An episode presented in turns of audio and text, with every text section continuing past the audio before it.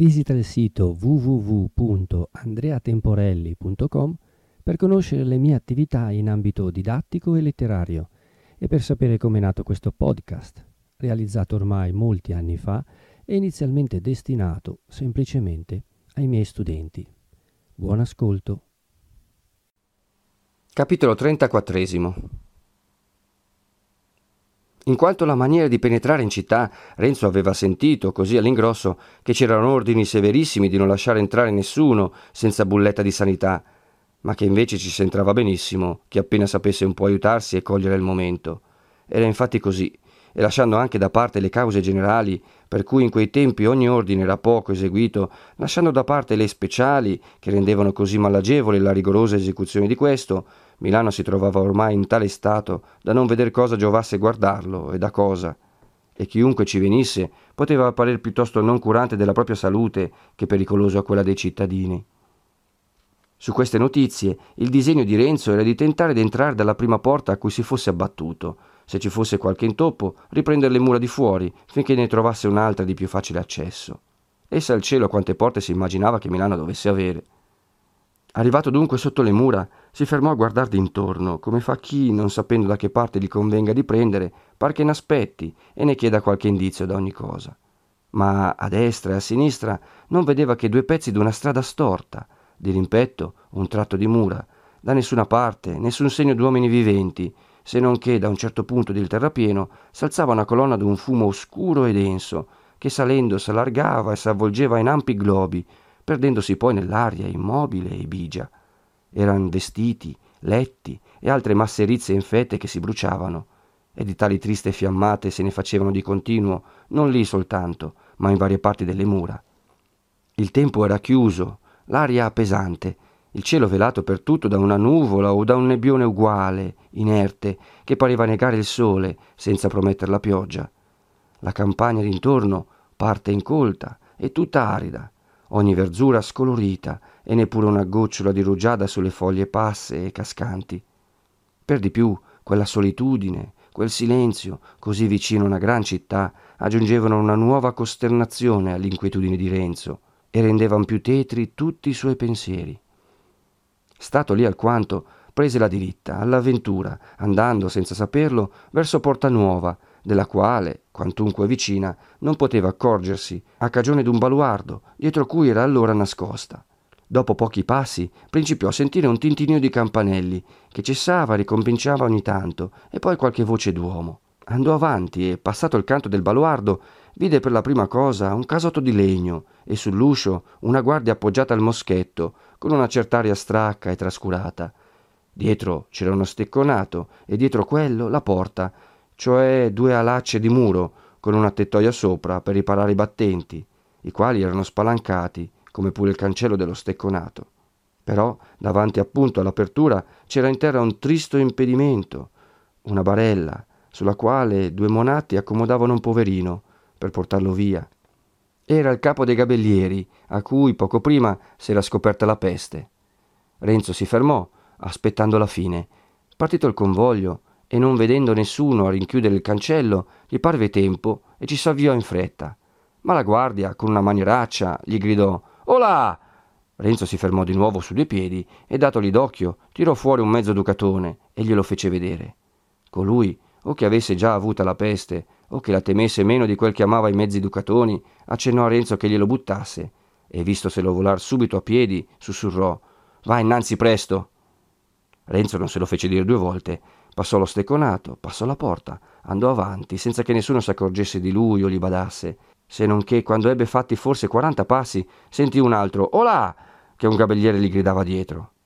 Questa volta fece le viste di non sentire e senza voltarsi nemmeno allungò il passo. Olà! gridò di nuovo il gabelliere, con una voce però che indicava più impazienza che risoluzione di farsi obbedire, e non essendo ubbidito, alzò le spalle e tornò nella sua casaccia, come persona a cui premesse più di non accostarsi troppo ai passeggeri che di informarsi dei fatti loro. La strada che Renzo aveva presa andava allora, come adesso, dritta fino al canale detto il Naviglio. I lati erano siepi o muri d'orti, chiese e conventi, e poche case. In cima a questa strada e nel mezzo di quella che costeggia il canale c'era una colonna, con una croce detta la croce di Sant'Eusebio. e per quanto Renzo guardasse innanzi non vedeva altro che quella croce. Arrivato al crocicchio che divide la strada circa alla metà e guardando dalle due parti, vide diritta, in quella strada che si chiama lo stradone di Santa Teresa, un cittadino che veniva appunto verso di lui. Un cristiano, finalmente, disse tra sé, e si voltò subito da quella parte, pensando di farsi insegnare la strada da lui. Questo pure aveva visto il forestiero che s'avanzava e andava squadrandolo da lontano, con uno sguardo sospettoso, e tanto più quanto s'accorse che, invece d'andarsene per i fatti suoi, gli veniva incontro. Renzo, quando fu poco distante, si levò il cappello da quel montanaro rispettoso che era e tenendolo con la sinistra mise l'altra mano nel cocuzzolo e andò più direttamente verso lo sconosciuto. Ma questo, stralunando gli occhi affatto, fece un passo indietro, alzò un noderoso bastone e voltata la punta, che era di ferro, alla vita di Renzo, gridò Via! Via! Via! Oh! gridò il giovine anche lui rimise il cappello in testa e avendo tutt'altra voglia, come diceva poi, quando raccontava la cosa, che di metter su lite in quel momento, voltò le spalle a quello stravagante e continuò la sua strada, o per meglio dire, quella in cui si trovava avviato. L'altro tirò avanti anche lui per la sua, tutto fremente, e voltandosi ogni momento indietro. E arrivato a casa, raccontò che gli si era accostato un untore, con un'aria umile, mansueta, con un viso d'infame impostore, con lo scatolino dell'unto o l'involtino della polvere, non era ben certo qual dei due, in mano, nel cocuzzo del cappello, per fargli il tiro, se lui non l'avesse saputo tenere lontano. Se mi s'accostava un passo di più, soggiunse, li infilavo addirittura, prima che avesse tempo d'accomodarmi me, il birbone. La disgrazia fu che eravamo in un luogo così solitario che se era in mezzo a Milano chiamavo gente e mi facevo aiutare ad acchiapparlo. Sicuro che gli si trovava quella scellerata porcheria nel cappello. Ma lì da solo solo mi son dovuto contentare di fargli paura, senza risicare di cercarmi un malanno, perché un po' di polvere è subito buttata e coloro hanno una destrezza particolare e poi hanno il diavolo dalla loro. Ora sarà in giro per Milano. Chissà che strage fa. E finché visse, che fu per molti anni, ogni volta che si parlasse d'untori, ripeteva la sua storia e soggiungeva quelli che sostengono ancora che non era vero, non lo vengano a dire a me, perché le cose bisogna averle viste. Renzo, lontano dall'immaginarsi come l'avesse scampata bella e agitato più dalla rabbia che dalla paura, pensava, camminando, a quell'accoglienza e indovinava bene a un dipresso ciò che lo sconosciuto aveva pensato di lui. Ma la cosa gli pareva così irragionevole che concluse tra sé che colui doveva essere un qualche mezzo matto. La principia male, pensava però. Par che ci sia un pianeta per me in questo Milano. Per entrare tutto mi va a seconda. E poi, quando ci sono dentro, trovo i dispiaceri lì apparecchiati. Basta. Con l'aiuto di Dio, se trovo, se ci riesco a trovare, eh, tutto sarà stato niente. Arrivato al ponte, voltò senza esitare a sinistra, nella strada di San Marco, parendogli a ragione che dovesse condurre verso l'interno della città e andando avanti guardava in qua e in là per vedere se potesse scoprire qualche creatura umana, ma non ne vide altra che uno sformato cadavere nel piccol fosso che correva tra quelle poche case, che allora erano anche meno, e un pezzo della strada. Passato quel pezzo, sentì gridare Oh, quell'uomo! E guardando da quella parte, vide poco lontano, a un terrazzino d'una casuccia isolata, una povera donna, con una nidiata di bambini intorno, la quale, seguitandolo a chiamare, gli fece cenno anche con la mano. Ci andò di corsa, e quando fu vicino, Oh, quel giovine, disse quella donna, per i vostri poveri morti, fate la carità d'andare a avvertire il commissario che siamo qui dimenticati. Ci hanno chiusi in casa come sospetti, perché il mio povero marito è morto. Ci hanno inchiodato l'uscio, come vedete, e da ieri mattina nessuno è venuto a portarci da mangiare. In tante ore che siamo qui, non mi è mai capitato un cristiano che me la facesse questa carità. E questi poveri innocenti muoiono di fame. Di fame! esclamò Renzo, e cacciate le mani nelle tasche. Ecco, ecco, disse tirando fuori due pani. Calatemi giù qualche cosa da metterli dentro. Dio ve ne renda merito. Aspettate un momento, disse quella donna, e andò a cercare un paniere e una fune da calarlo, come fece. A Renzo intanto gli vennero in mente quei pani che aveva trovati vicino alla croce, nell'altra sua entrata in Milano, e pensava Ecco, è una restituzione, e forse meglio che se li avessi restituiti al proprio padrone, perché qui è veramente un'opera di misericordia. in quanto il commissario che dite, la mia donna, disse poi, mettendo i pani nel paniere, io non vi posso servire in nulla, perché, per dirvi la verità, son forestiero e non so niente pratico di questo paese. Però, se incontro qualche uomo un po' domestico e umano da potergli parlare, lo dirò a lui. La donna lo pregò che facesse così e gli disse il nome della strada, onde lui sapesse indicarla. Anche voi, riprese Renzo, credo che potreste farmi un piacere, una vera carità, senza vostro incomodo. Una casa di cavalieri, di gran signoroni, qui di Milano, casa Sapreste insegnarmi dove sia? So che la c'è questa casa, rispose la donna, ma dove sia non lo so davvero. Andando avanti di qua, qualcheduno che ve la insegni lo troverete. E ricordatevi di dirgli anche di noi. Non dubitate, disse Renzo, e andò avanti. A ogni passo sentiva crescere, avvicinarsi un rumore che già aveva cominciato a sentire mentre era lì fermo a discorrere. Un rumore di ruote e di cavalli, con un tintinio di campanelli e ogni tanto un chioccar di fruste, con un accompagnamento d'urli. Guardava innanzi, ma non vedeva nulla. Arrivato allo sbocco di quella strada, scoprendosi lì davanti la piazza di San Marco, la prima cosa che gli diede nell'occhio furono due travi ritte, con una corda e con certe carrucole, e non tardò a riconoscere che era cosa familiare in quel tempo, l'abominevole macchina della tortura. Era rizzata in quel luogo, e non in quello soltanto, ma in tutte le piazze e nelle strade più spaziose, affinché i deputati d'ogni quartiere, muniti a questo d'ogni facoltà più arbitraria, potessero farci applicare immediatamente chiunque paresse loro meritevoli di pena, o sequestrati che uscissero di casa, o subalterni che non facessero il loro dovere, o chiunque altro. Era uno di quei rimedi eccessivi e inefficaci, dei quali, a quel tempo, e in quei momenti specialmente, si faceva tanto scialacquio. Ora, Mentre Renzo guarda quello strumento, pensando perché possa essere alzato in quel luogo, sente avvicinarsi sempre più il rumore e vede spuntare dalla cantonata della chiesa un uomo che scoteva un campanello. Era un apparitore e dietro lui due cavalli che, allungando il collo e puntando le zampe, venivano avanti a fatica, e strascinato da quelli un carro di morti, e dopo quello un altro, e poi un altro e un altro, e di qui e di là monate le costole dei cavalli, spingendoli a frustate, a punzoni, a bestemmie.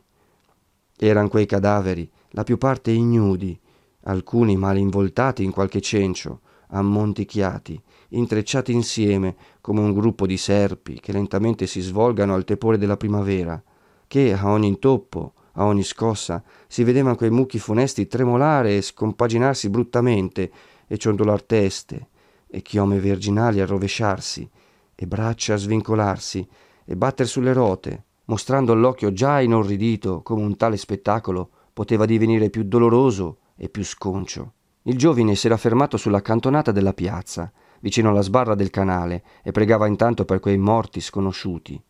Un atroce pensiero gli balenò in mente. Forse là, là insieme, là sotto.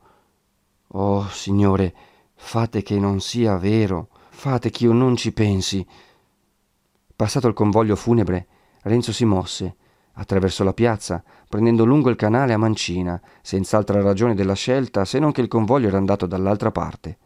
Fate quei quattro passi tra il fianco della chiesa e il canale, vide a destra il ponte Marcellino, prese di lì e riuscì in Borgo Nuovo e guardando innanzi, sempre con quella mira di trovar qualcheduno da farsi insegnare la strada, vide in fondo a quella un prete in farsetto, con un bastoncino in mano, ritto vicino a un uscio socchiuso, col capo chinato e l'orecchio allo spiraglio, e poco dopo lo vide alzar la mano e benedire. Congetturò quello che era di fatto, cioè che finisse di confessar qualcheduno, e disse tra sé Questo è l'uomo che fa per me.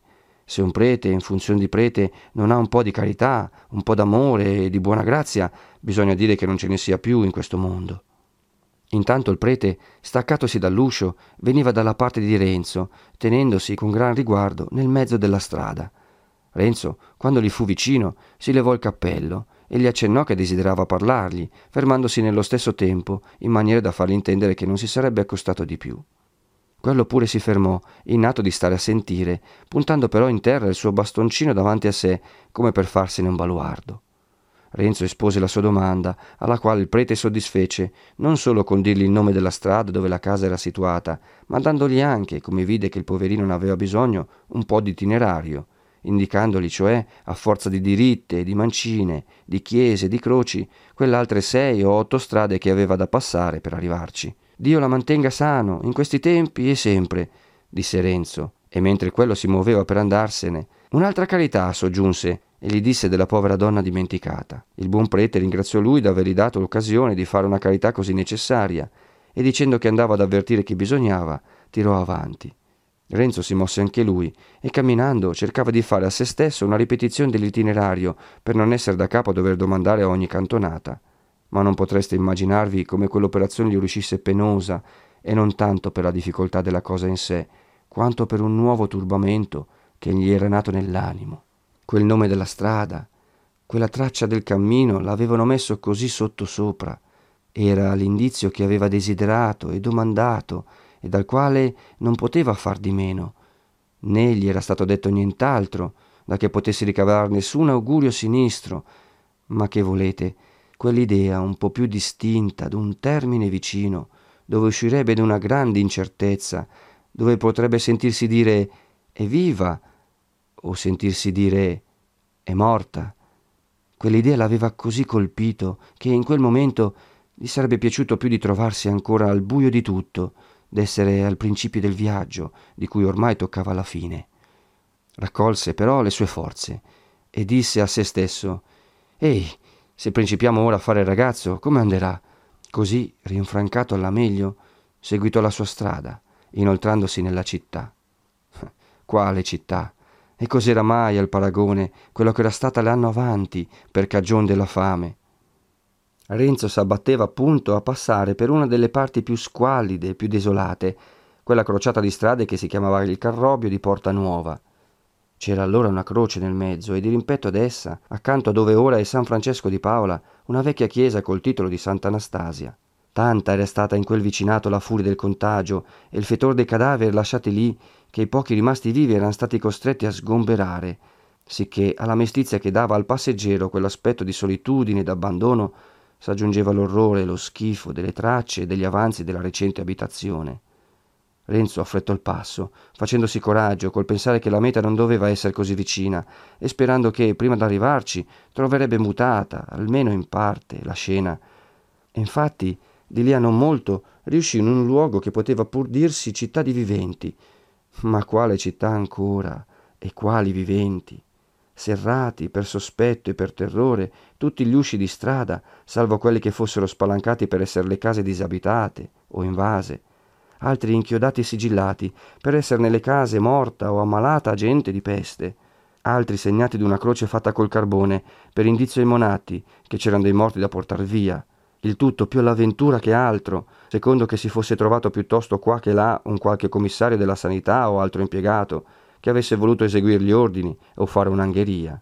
Per tutto cenci e più ributtanti dei cenci, fasce marciose, strame ammorbato o lenzuoli buttati dalle finestre, talvolta corpi o di persone morte all'improvviso nella strada e lasciati lì finché passasse un carro da portarli via, o cascati da carri medesimi, o buttati anch'essi dalle finestre, tanto l'insistere e l'imperversare del disastro aveva inselvatichiti gli animi e fatto dimenticare ogni cura di pietà, ogni riguardo sociale. Cessato per tutto ogni rumor di botteghe, ogni strepito di carrozze, ogni grido di venditori, ogni chiacchierio di passeggeri, era ben raro che quel silenzio di morte fosse rotto da altro che da rumore di carri funebri, da lamenti di poveri, da rammarichio di infermi, da urli di frenetici, da grida di monatti. All'alba, a mezzogiorno, a sera, una campana del Duomo dava il segno di recitar certe preci assegnati dall'arcivescovo. A quel tocco rispondeva alle campane delle altre chiese, e allora avreste veduto persone affacciarsi alle finestre, a pregare in comune. Avreste sentito un bisbiglio di voci e di gemiti, che ispirava una tristezza, mista pure di qualche conforto. Morti a quell'ora forse i due terzi dei cittadini, andati via o ammalati una buona parte del resto, ridotto quasi a nulla il concorso della gente di fuori, dei pochi che andavano per le strade, non se ne sarebbe per avventura, in un lungo giro, incontrato uno solo in cui non si vedesse qualcosa di strano e che dava indizio di una funesta mutazione di cose. Si vedevano gli uomini più qualificati, senza cappa né mantello, parte allora essenzialissima del vestiario civile, senza sottana i preti e anche dei religiosi in farsetto, dismessa insomma ogni sorta di vestito che potesse con gli svolazzi toccar qualche cosa o dare, ciò che si temeva più di tutto il resto, agio agli untori. e fuori di questa cura d'andar succinti e ristretti il più che fosse possibile, negletta e trasandata ogni persona, lunghe le barbe di quelli che osavano portarle, cresciute a quelle che prima costumava di raderle, lunghe pure arruffate le capigliature, non solo per qualche trascuranza che nasce da un invecchiato abbattimento, ma per essere divenuti sospetti barbieri, da che era stato preso e condannato come un tor famoso uno di loro, Gian Giacomo Mora, nome che per un pezzo conservò una celebrità municipale d'infamia e ne meriterebbe una ben più diffusa e perenne di pietà. I più tenevano da una mano un bastone, alcuni anche una pistola, per avvertimento minaccioso che avesse voluto avvicinarsi troppo, dall'altra pasticche odorose, o pale di metallo o di legno traforate, con dentro spugne inzuppate da ceti medicati, e se le andavano ogni tanto mettendo al naso, o ce le tenevano di continuo. Portavano alcuni attaccata al collo una boccetta con dentro un po' d'argento vivo, persuasi che avesse la virtù d'assorbire e di ritenere ogni esalazione pestilenziale, e avevano poi cura di rinnovarlo ogni tanti giorni. I gentiluomini non solo uscivano senza il solito seguito, ma si vedevano, con una sporta al braccio, andare a comprare le cose necessarie al vitto. Gli amici, quando pur due si incontrassero per la strada, si salutavano da lontano, con cenni taciti e frettolosi. Ognuno Camminando aveva molto da fare per riscansare gli schifosi e mortiferi inciampi di cui il terreno era sparso e in qualche luogo affatto ingombro. Ognuno cercava di stare in mezzo alla strada per timore d'altro sudiciume o d'altro più funesto peso che potesse venir giù dalle finestre, per timore delle polveri benefiche che si diceva essere spesso buttate da quelle sui passeggeri, per timore delle muraglie, che potevano essere unte. Così l'ignoranza, coraggiosa e guardinga alla rovescia, aggiungeva ora angustie all'angustie e dava falsi terrori, in compenso dei ragionevoli e salutari che aveva levati da principio. Tale era ciò che di meno deforme e di men compassionevole si faceva vedere intorno, i sani, gli agiati, che dopo tante immagini di miseria e pensando a quella ancor più grave per mezzo alla quale dovremmo condurre il lettore, non ci fermeremo ora a dir quale fosse lo spettacolo degli appestati che si strascicavano o giacevano per le strade, dei poveri, dei fanciulli, delle donne. Era tale che il riguardante poteva trovare quasi un disperato conforto in ciò che ai lontani e ai posteri fa la più forte e dolorosa impressione, nel pensare, dico, nel vedere quanto quei viventi fossero ridotti a pochi. In mezzo a questa desolazione aveva Renzo fatto già una buona parte del suo cammino, quando, distante ancora molti passi da una strada in cui doveva voltare, sentì venire da quella un vario frastono, nel quale si faceva distinguere quel solito orribile tintinnio. Arrivato alla cantonata della strada, che era una delle più larghe, vide quattro carri fermi nel mezzo, e, come in un mercato di granaglie, si vede un andare e venire di gente, un caricare e un rovesciare di sacchi, tale era il movimento di quel luogo. Monatti che entravano nelle case, monatti che ne uscivano con un peso sulle spalle e lo mettevano sull'uno o l'altro carro, alcuni con la divisa rossa, altri senza quel distintivo, molti con uno ancor più odioso, pennacchi e fiocchi di vari colori, che quelli sciagurati portavano come per segno d'allegria, in tanto pubblico lutto. Ora da una, ora da un'altra finestra venivano a voce lugubre Qua, Monatti! E un suono ancor più sinistro, da quel tristo brulichio usciva qualche vociaccia che rispondeva Ora, ora! Ovvero erano pigionali che brontolavano e dicevano di far presto, ai quali Monatti rispondevano con bestemmie. Entrato nella strada, Renzo allungò il passo, cercando di non guardare quegli ingombri, se non quanto era necessario per riscansarli, quando il suo sguardo si incontrò in un oggetto singolare di pietà, d'una pietà che invogliava l'animo a contemplarlo, di maniera che si fermò, quasi senza volerlo. Scendeva dalla soglia d'uno di quegli usci e veniva verso il convoglio una donna, il cui aspetto annunziava una giovinezza avanzata, ma non trascorsa, e vi traspariva una bellezza velata e offuscata, ma non guasta, da una gran passione e da un languor mortale. Quella bellezza molle a un tempo e maestosa che brilla nel sangue lombardo. La sua andatura era affaticata, ma non cascante. Gli occhi non davan lacrime, ma portavan segno d'averne sparse tante.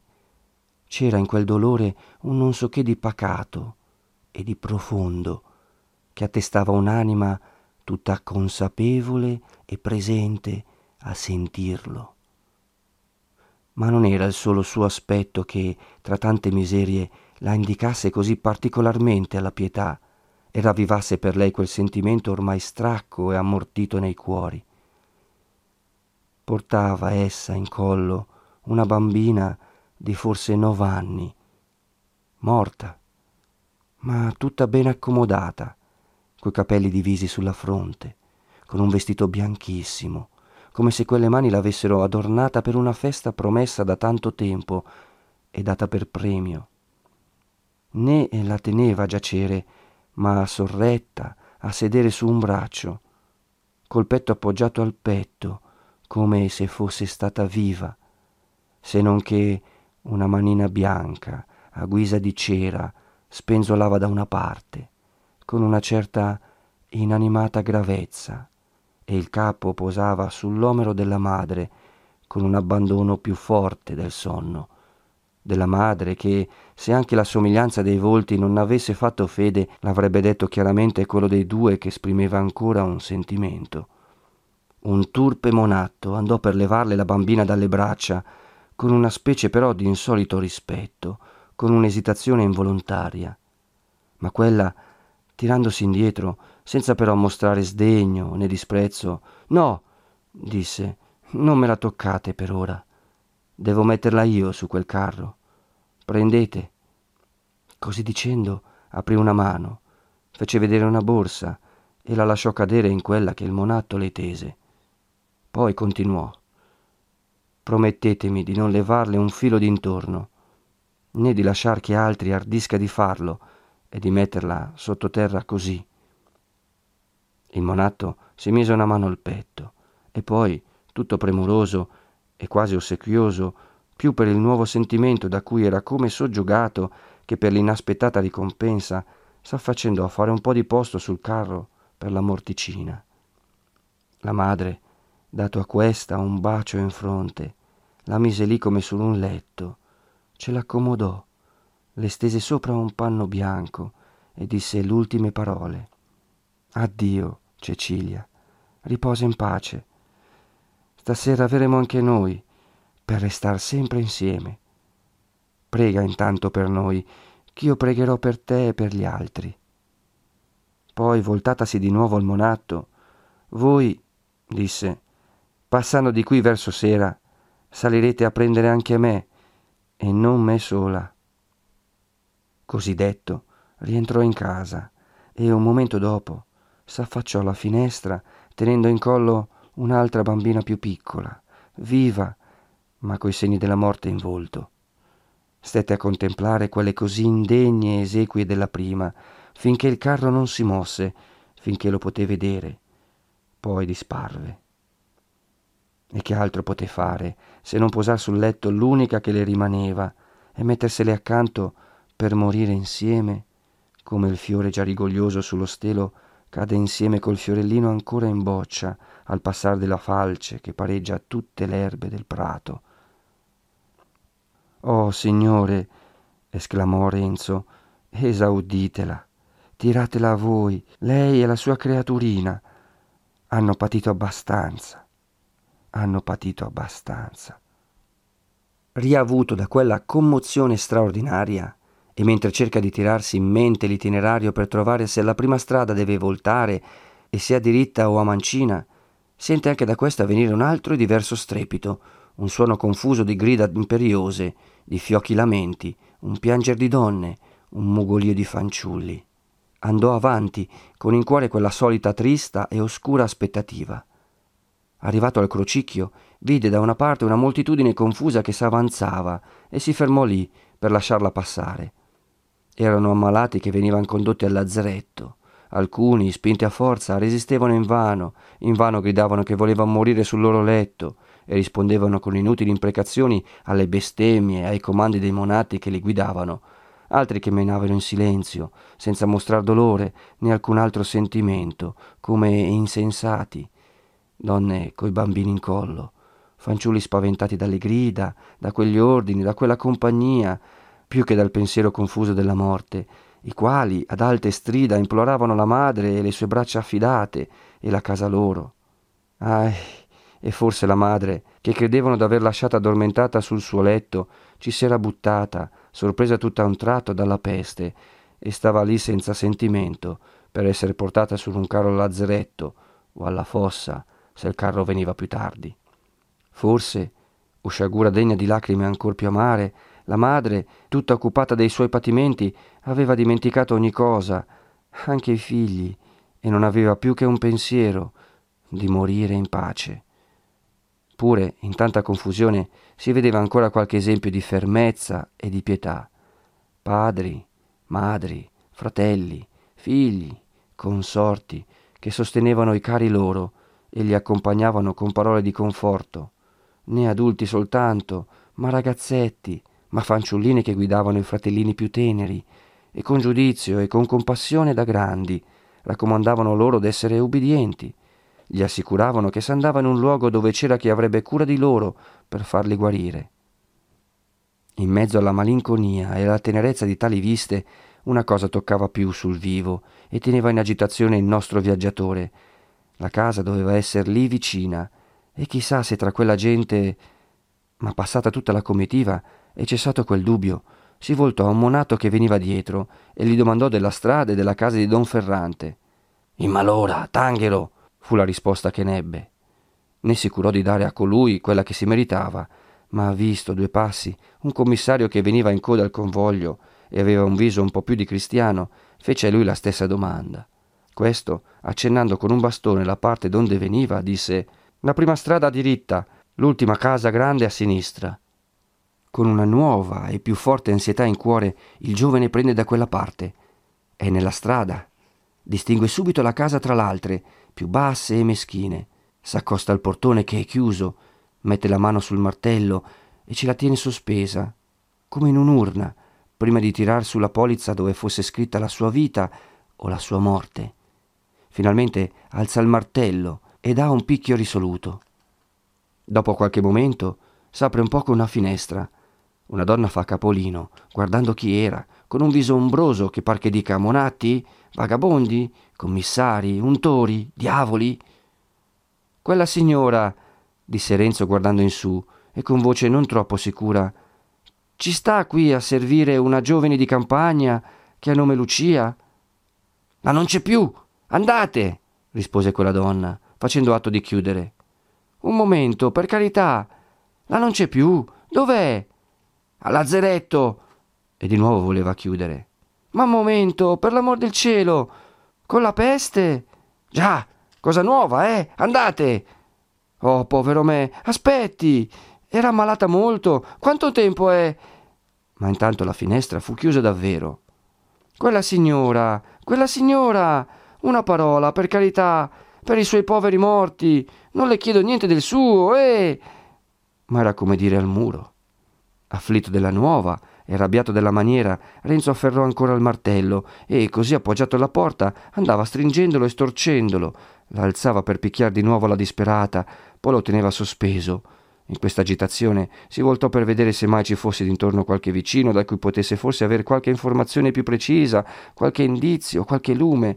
Ma la prima, l'unica persona che vide, fu un'altra donna, distante forse un venti passi, la quale, con un viso che esprimeva terrore, odio, impazienza e malizia, con cert'occhi stravolti che volevano insieme guardar lui e guardar lontano, spalancando la bocca come in atto di gridare a più non posso, ma rattenendo anche il respiro, alzando due braccia scarne, allungando e ritirando due mani grinzose e piegate, a guisa d'artigli, come se cercasse di acchiappare qualcosa, si vedeva che voleva chiamar gente, in modo che qualcheduno non se ne accorgesse. Quando si incontrarono a guardarsi, colei, fattasi ancor più brutta, si riscosse come persona sorpresa. Che diamine! cominciava Renzo, alzando anche lui le mani verso la donna. Ma questa, perduta la speranza di poterlo far cogliere all'improvviso, lasciò scappare il grido che aveva rattenuta fino allora. L'untore! Dagli! Dagli! Dagli all'untore! Chi? Io? Ah, strega bugiarda! Sta zitta! gridò Renzo e fece un salto verso lei per impaurirla e farla chetare, ma s'avvide subito che aveva bisogno piuttosto di pensare ai casi suoi allo strillar della vecchia accorreva gente di qua e di là, non la folla che in un caso simile sarebbe stata tre mesi prima, ma più che abbastanza per poter fare d'un uomo solo quel che volessero. Nello stesso tempo s'aprì di nuovo la finestra e quella medesima sgarbata di prima ci s'affacciò questa volta e gridava anche lei: Pigliatelo, pigliatelo, che deve essere uno di quei birboni che vanno in giro a ungere le porte dei galantuomini. Renzo non stette lì a pensare, gli parve subito miglior partito sbrigarsi da coloro che rimanere a dire le sue ragioni. Diede un'occhiata a destra e a sinistra, da che parte ci fosse men gente, e svignò di là. Respinse con un urtone uno che gli parava la strada, con un gran punzone nel petto fece dare indietro otto o dieci passi un altro che gli correva incontro, e vedi galoppo, col pugno in aria, stretto, nocchiuto, pronto a qual qualunque altro gli fosse venuto tra i piedi. La strada davanti era sempre libera, ma dietro le spalle sentiva il calpestio, e più forte del calpestio, quelle grida amare. Dagli, dagli, all'untore! Non sapeva quando fossero per fermarsi, non vedeva dove si potrebbe mettere in salvo. L'ira divenne rabbia. L'angoscia si cangiò in disperazione e, perso il lume degli occhi, mise mano il suo coltellaccio, lo sfoderò, si fermò su due piedi, voltò indietro il viso più torvo e più cagnesco che avesse fatto ai suoi giorni e col braccio teso, brandendo in aria la lama luccicante, gridò Chi ha cuore venga avanti, canaglia, che longerò io davvero con questo. Ma con maraviglia e con un sentimento confuso di consolazione vide che i suoi persecutori si erano già fermati e stavano lì come titubanti e che, seguitando a urlare, facevano con le mani per aria certi cenni da spiritati come a gente che venisse di lontano dietro a lui. Si voltò di nuovo e vide che il gran turbamento non gliel'aveva lasciato vedere un momento prima, un carro che s'avanzava, anzi una fila di quei soliti carri funebri, col solito accompagnamento, e dietro, a qualche distanza, un altro mucchietto di gente che avrebbero voluto anche loro dare addosso all'untore e prenderlo in mezzo, ma erano trattenuti dall'impedimento medesimo. Vistosi così tra due fuochi, gli venne in mente che ciò che era di terrore a coloro poteva essere a lui di salvezza. Pensò che non era tempo di farlo schizzinoso. Rimise il coltellaccio nel fodero, si tirò da una parte, prese la rincorsa verso i carri, passò il primo e adocchiò nel secondo un buon spazio vuoto. Prende la mira, spicca un salto e su, piantato sul piede destro, col sinistro in aria e con le braccia alzate. Bravo, bravo! esclamarono a una voce i monatti, alcuni dei quali seguitavano il convoglio a piedi, altri erano seduti sui carri, altri, per dire l'orribile cosa com'era, sui cadaveri, trincando da un gran fiasco che andava in giro. Bravo! Bel colpo! Sei venuto a metterti sotto la protezione dei monatti? Fa conto d'essere in chiesa, gli disse uno dei due che stavano sul carro dove era montato. I nemici, all'avvicinarsi del treno, avevano i più voltati le spalle e se ne andavano non lasciando di gridare Dagli, dagli, all'untore! Qualcheduno si ritirava più adagio, fermandosi ogni tanto e voltandosi con versacce e con gesti di minaccia a Renzo, il quale, dal carro, rispondeva loro dibattendo i pugni in aria. Lascia fare a me, gli disse un monatto, e strappato d'addosso a un cadavere, un laido cencio, l'annodò in fretta e presolo per una delle cocche, l'alzò come una fionda verso quegli ostinati e fece le viste di buttarglielo, gridando Aspetta, canaglia! A quell'atto fuggirono tutti, inorriditi, e Renzo non vide più che schiene di nemici e calcagni che ballavano rapidamente per aria, a guisa di gualchiere. Tra i monatti s'alzò un urlo di trionfo, uno scroscio procelloso di risa, un uh prolungato come per accompagnare quella fuga. Ah, ah, vedi se noi sappiamo proteggere i galantuomini? disse Renzo quel monatto. Val più uno di noi che cento di quei poltroni. Certo, posso dire che vi devo la vita, rispose Renzo, e vi ringrazio con tutto il cuore. Di che cosa? disse il monatto. Tu lo meriti. Si vede che sei un bravo giovine. Fai bene a ungere questa canaglia. Ungili e stirpali costoro, che non vogliono qualcosa se non quando sono morti. Che per ricompensa della vita che facciamo ci maledicono e vanno dicendo che, finita la moria, ci vogliono fare impiccar tutti hanno a finire prima loro che la moria. E i monati a restar soli, a cantar vittoria e a sguazzar per Milano. Viva la moria! E moia la marmaglia! esclamò l'altro. E con questo bel brindisi si mise il fiasco alla bocca e tenendolo con tutte e due le mani tra le scosse del carro diede una buona bevuta. Poi lo porse Renzo dicendo Bevi alla nostra salute!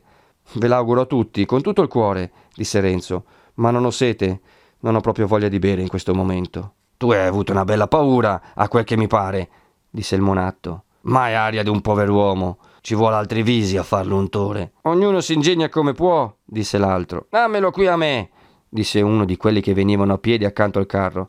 Che ne voglio bene anch'io un altro sorso, alla salute del suo padrone, che si trova qui in questa bella compagnia. Lì lì, appunto, mi pare, in quella bella carrozzata e con un suo atroce e maledetto ghigno accennava il carro davanti a quello su cui stava il povero Renzo. Poi, composto il viso a un atto di serietà ancor più bieco e fellonesco, fece una riverenza da quella parte e riprese Si contenta, padron mio, che un povero monottuccio assaggi di quello della sua cantina? Vede bene, ci fa certe vite, siamo quelli che l'abbiamo messo in carrozza per condurlo in villeggiatura. E poi, già loro signori il vino fa subito male. I poveri monatti hanno lo stomaco buono. E tra le risi dei compagni prese il fiasco e l'alzò. Ma prima di bere si voltò a Renzo, gli fissò gli occhi in viso e gli disse con una cert'aria di compassione sprezzante: Bisogna che il diavolo col quale hai fatto il patto sia ben giovine, che se non eravamo lì noi a salvarti, lui ti dava un bel aiuto. E tra un nuovo scroscio di risa s'attaccò il fiasco alle labbra. E noi? Ehi! E noi? gridarono più voci dal carro che era avanti.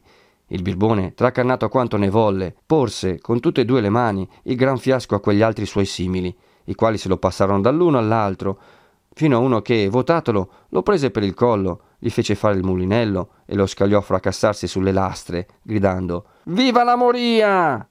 Dietro queste parole intornò una loro canzonaccia e subito alla sua voce s'accompagnarono tutte le altre di quel turpe coro.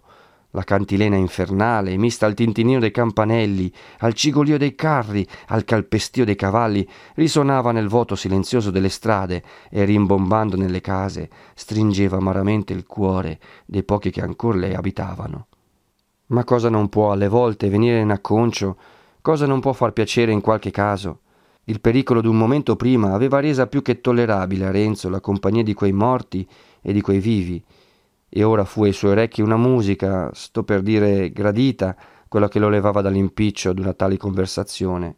Ancora mezzo affannato e tutto sottosopra, ringraziava intanto alla meglio in cuor suo la provvidenza d'essere uscito d'un tal frangente senza ricever male né farne. La pregava che l'aiutasse ora a liberarsi anche dai suoi liberatori e dal canto suo stava allerta, guardava quelli, guardava la strada, per cogliere il tempo di sdrucciolar giù quatto quatto, senza dar loro occasione di far qualche rumore, qualche scenata, che mettesse in malizia i passeggeri. Tutto a un tratto, a una cantonata, gli parve di riconoscere il luogo. Guardò più attentamente e ne fu sicuro. Sapete dov'era? Sul corso di Porta Orientale, in quella strada per cui era venuto adagio e tornato via in fretta circa venti mesi prima. Gli venne subito in mente che di lì s'andava dritto al lazzeretto e questo trovarsi sulla strada giusta, senza studiare, senza domandare, l'ebbe per un tratto speciale della provvidenza e per un buon augurio del rimanente. In quel punto veniva incontro ai carri un commissario, gridando ai monati di fermare e non so che altro. Il fatto è che il convoglio si fermò e la musica si cambiò in un diverbio rumoroso. Un dei monati che era sul carro di Renzo saltò giù. Renzo disse all'altro: Vi ringrazio della vostra carità, Dio ve ne renda merito. E giù anche lui, dall'altra parte. Va, va, povero Ontorello, rispose colui. Non sarai tu quello che spianti Milano. Per fortuna non c'era chi potesse sentire. Il convoglio era fermato sulla sinistra del corso. Renzo prende in fretta dall'altra parte e, rasentando il muro, trotta innanzi verso il ponte. Lo passa, continua per la strada del borgo, riconosce il convento dei Cappuccini e vicino alla porta vede spuntar l'angolo del lazzeretto. Passa il cancello e gli si spiega davanti la scena esteriore di quel recinto, un indizio appena un saggio e già una vasta, diversa, indescrivibile scena. Lungo i due lati che si presentano a chi guardi da quel punto era tutto un brulichio, erano ammalati che andavano, in compagnie, al lazzeretto, altri che sedevano o giacevano sulle sponde del fossato che lo costeggia, sia che le forze non fossero loro bastate per condursi fin dentro al ricovero, sia che, usciti di là per disperazione, le forze fossero loro ugualmente mancate per andare più avanti. Altri meschini erravano sbandati, come stupidi, e non pochi fuor di sé affatto. Uno stava tutto infervorato a raccontare le sue immaginazioni a un disgraziato che giaceva oppresso dal male. Un altro dava nelle smanie, un altro guardava in qua e in là con un visino ridente, come se assistesse a un lieto spettacolo. Ma la specie più strana e più rumorosa d'una tal trista allegrezza era un cantare alto e continuo, il quale pareva che non venisse fuori da quella miserabile folla, eppure si faceva sentire più che tutte le altre voci, una canzone contadinesca d'amore gaio e scherzevole, di quelle che chiamavan villanelle, e andando con lo sguardo dietro il suono, per riscoprire chi mai potesse essere contento, in quel tempo, in quel luogo, si vedeva un meschino che, seduto tranquillamente in fondo al fossato, cantava più non posso, con la testa per aria. Renzo aveva appena fatti alcuni passi lungo il lato meridionale dell'edifizio che si sentì in quella moltitudine un rumore straordinario e di lontano voci che gridavano Guarda, piglia! S'alza in punta di piedi e vede un cavallaccio che andava di carriera, spinto da un più strano cavaliere. Era un frenetico che, vista quella bestia sciolta e non guardata, accanto a un carro, c'era montato in fretta bisdosso e martellandole il collo con pugni e facendo sproni dei calcagni, la cacciava in furia, e Monati dietro, urlando, e tutto si ravolse in un nuvolo di polvere che volava lontano. Così, già sbalordito e stanco di veder miserie, il giovane arrivò alla porta di quel luogo dove ce n'erano adunate forse più che non ce ne fosse disparse in tutto lo spazio che gli era già toccato di percorrere. S'affaccia a quella porta, entra sotto la volta e rimane un momento immobile a mezzo del portico.